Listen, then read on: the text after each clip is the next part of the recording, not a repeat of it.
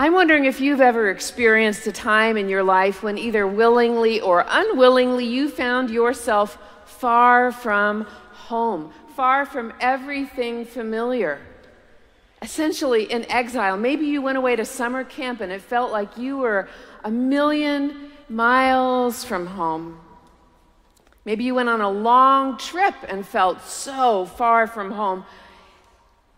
For months now, we've been following the plight of basketball star Brittany Griner, who was far from home, held captive in Russia.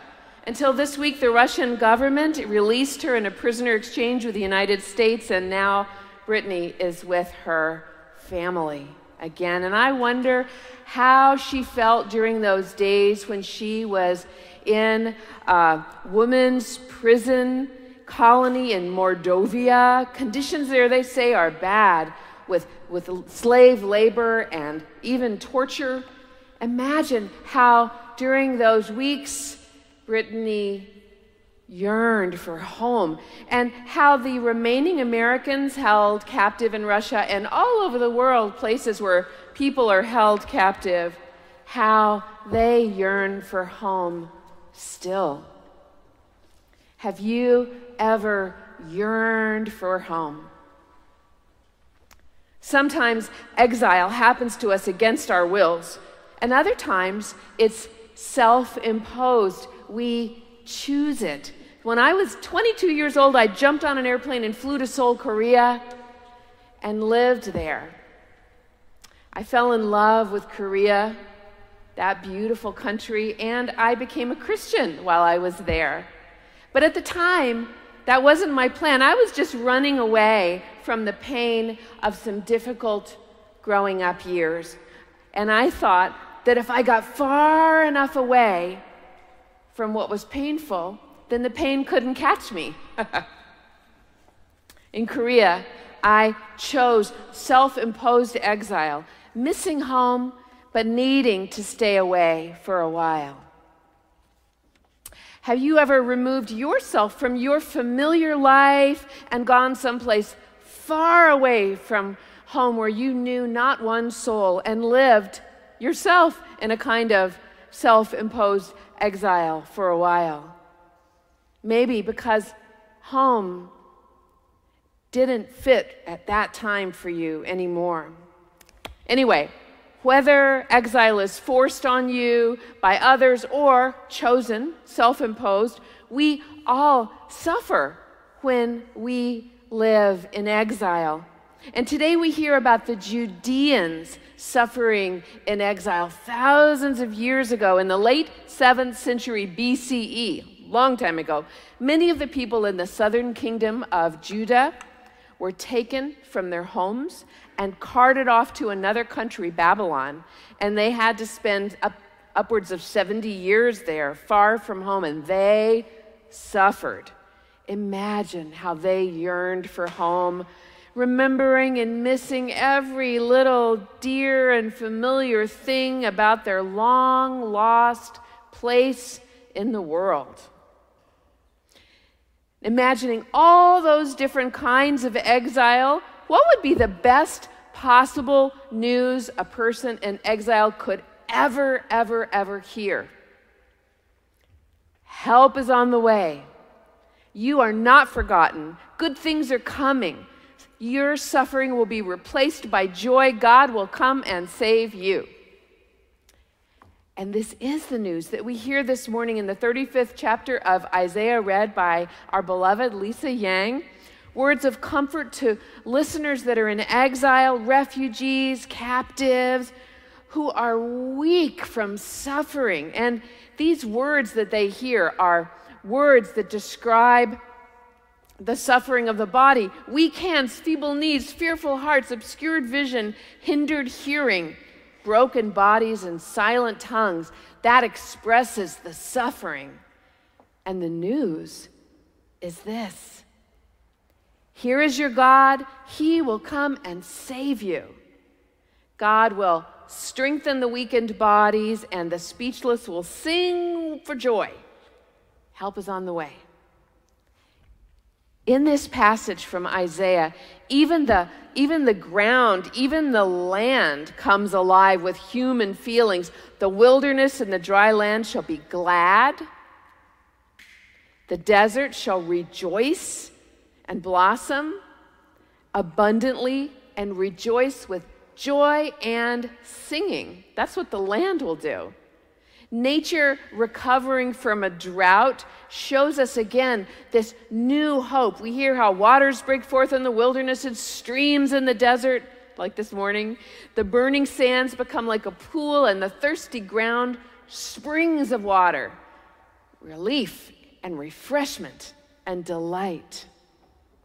So Isaiah tells us that restoration will come when God arrives to set things right, to take a stand against injustice, violence, and all the suffering in the world. And suffering is something that people in this world know about. We see our brothers and sisters living on the streets and sleeping on the front porch of our church and the doorways at night. And our hearts go out to them, and that's why so many of you work hard to make food for them and cards and bags and gifts, because you know that there is real suffering. And it's a crazy juxtaposition in this city where we can enjoy the charm of 7 and 8 p.m. fake snow at the Grove, while our unhoused friends can see their own breath and struggle to make it through these cold nights. That's suffering. So how do we move from a world with this kind of suffering and injustice to the amazing hope that we hear about in Isaiah? Well, Isaiah tells us more about it, beginning with these beautiful words. Isaiah says, "A highway shall be there, and it shall be called the Holy Way. No traveler, not even fools, will go astray." So we hear that a road is opening up, a road where you can't get lost. And then he says, "No lion shall be there, nor shall any ravenous beast come upon it.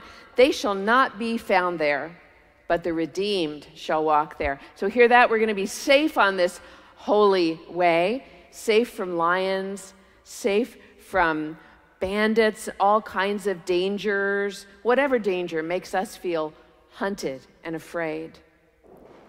And where is this highway? How do we get there? Where do we find it? Well, it becomes visible to us, the trailhead of this holy way, when we open our hearts to a new kind of relationship with God, because God, who is home, has always been there waiting for us to see. And it's a home. God is a home that the Judeans neglected and rejected because they ignored God, and then that landed them in all kinds of physical and spiritual exile. So how do we find this home that is God? Step one is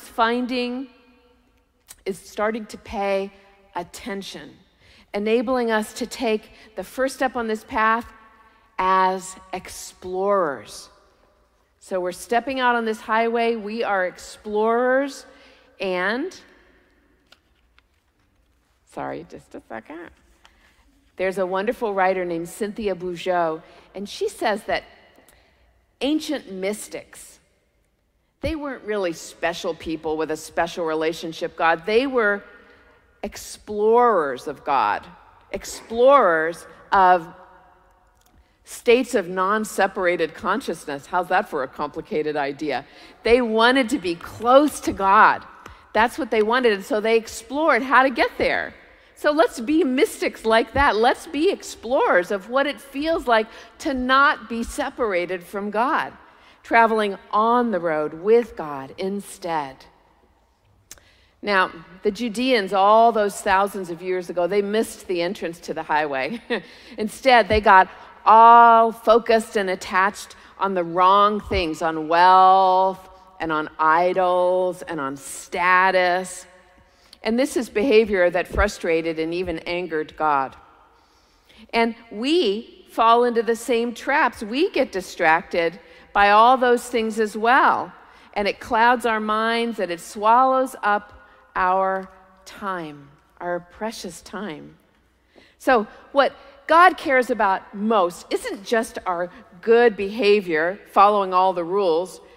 What God really wants is our attention, our connection, our hearts, our love, our attachment to God in the best sense. The Christian path, the Christian road, the highway, and this is Bougeau again, is practicing seeing where we get attached that isn't God, the things that we get obsessed with, whether it's our phones or whatever, and then learning to let go of those attachments. It sounds very Buddhist, doesn't it? This letting go of harmful attachments. And then when these attachments are cleared out of the way, we feel more and more closeness to God. We start to feel God everywhere. As Julian of Norwich says, the fullness of joy is to behold God everywhere, in everything. In everything. Because, as Richard Rohr says, the Christian journey is about traveling into our true self, which is life with God, eternal life with God. So there's a moment at the end of John's Gospel when it's the night before Jesus dies. And he says to his disciples, "You know the way to the place where I am going." And Thomas claps back, "Lord, we do not know where you are going. How can we know the way?" And Jesus says, "I am the way, the truth, and the life." In other words, he's saying, I'm the holy way, I'm the highway. Togetherness with God always. And this is the promise that Isaiah gives us this morning. And he gives it to the Judeans all those years ago, and he gives it to us too. He says, "The ransomed of the Lord shall return and come to Zion with singing. Everlasting joy shall be upon their heads. They shall obtain joy and gladness, and sorrow and sighing shall flee away." Nothing short of a new world order, a new kind of humanity made up of people exploring a closer relationship with God. And this newer, truer relationship, it changes the way we see the world, how we serve and care for others, and it makes us incapable of tolerating injustice anymore. So every good thing begins when we start traveling this highway with no lions, this holy way, this new place to call home on the road, where everlasting joy shall be upon our heads, and sorrow and sighing shall flee away. So let us rejoice. And here's the Latin word for rejoice, gaudete. You want to say it with me? Gaudete. I'm going to do that again. 1, 2, 3. Gaudete. Amen.